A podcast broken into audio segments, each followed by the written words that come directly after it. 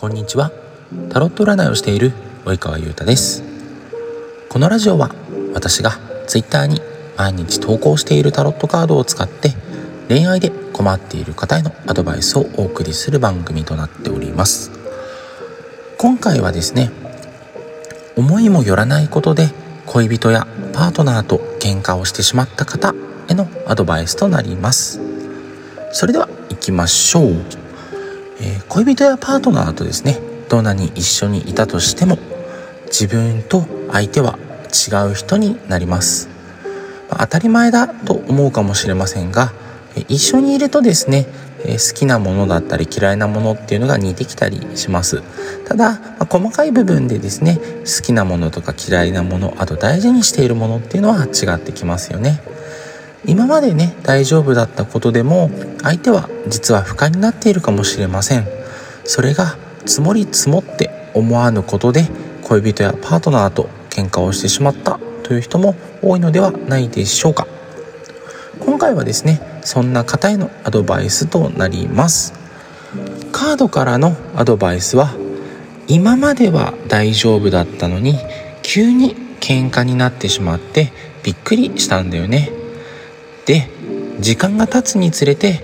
あの時は大丈夫だったのになんで今回は？とかあんなに言わなくてもいいんじゃないか？と考えてしまって恋人やパートナーとの関係性がどうなっていくか分からなくなっちゃっているっていうのが、えあると思うよ。自分が悪いんだって、まあ、言いか自分にね言い聞かせようと思ってもそういう不満があるうちは難しいと。気持ちが腐ってしまう前に落ち着いたタイミングで恋人やパートナーと話をしよう。喧嘩になった理由やあの時どうして欲しかったのかを話し合うことで今までよりもお互いを理解することができるようになるよです。それではここからはですねアドバイスの理由を説明していきます。恋人やパートナーと話している時急に相手が怒り出してしまって喧嘩になったということあるのではないでしょうか。これまでもね同じような話をしていたはずなのに今回だけなぜ怒ったんだろうって思いますよね。でまあ怒ったまんま喧嘩別れみたいな感じでまあ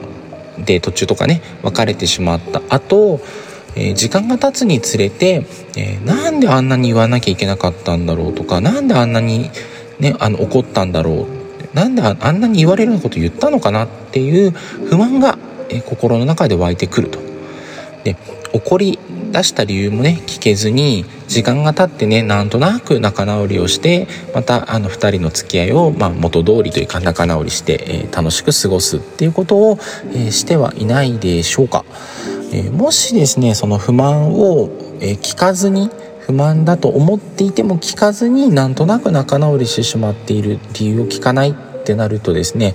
後々また同じことを繰り返すっていう可能性が残ってしまいます何か理由があったから、えー、怒り出したというのがあると思いますので、えーね、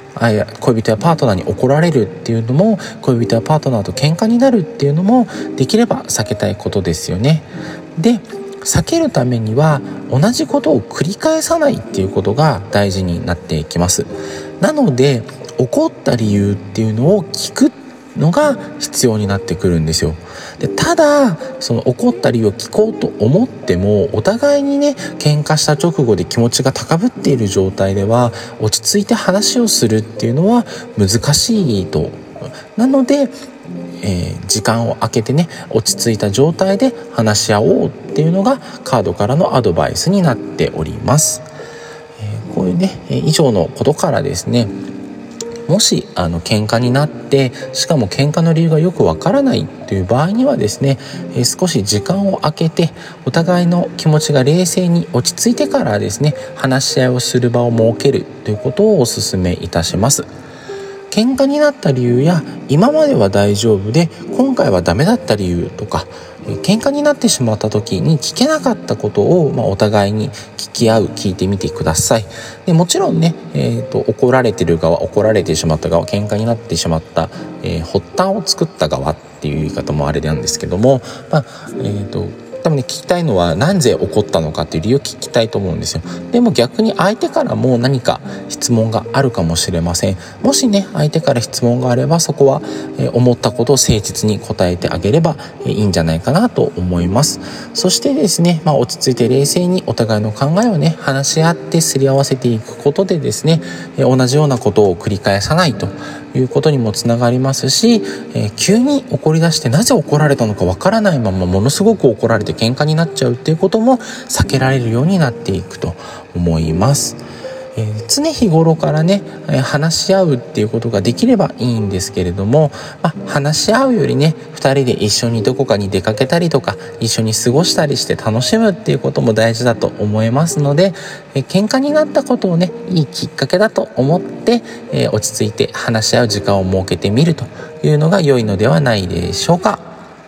以上がえ今回、え思いもよらないことで恋人やパートナーと喧嘩をしてしまった方へのアドバイスとなります。こちらのアドバイスが参考になれば幸いです。それではバイバーイ。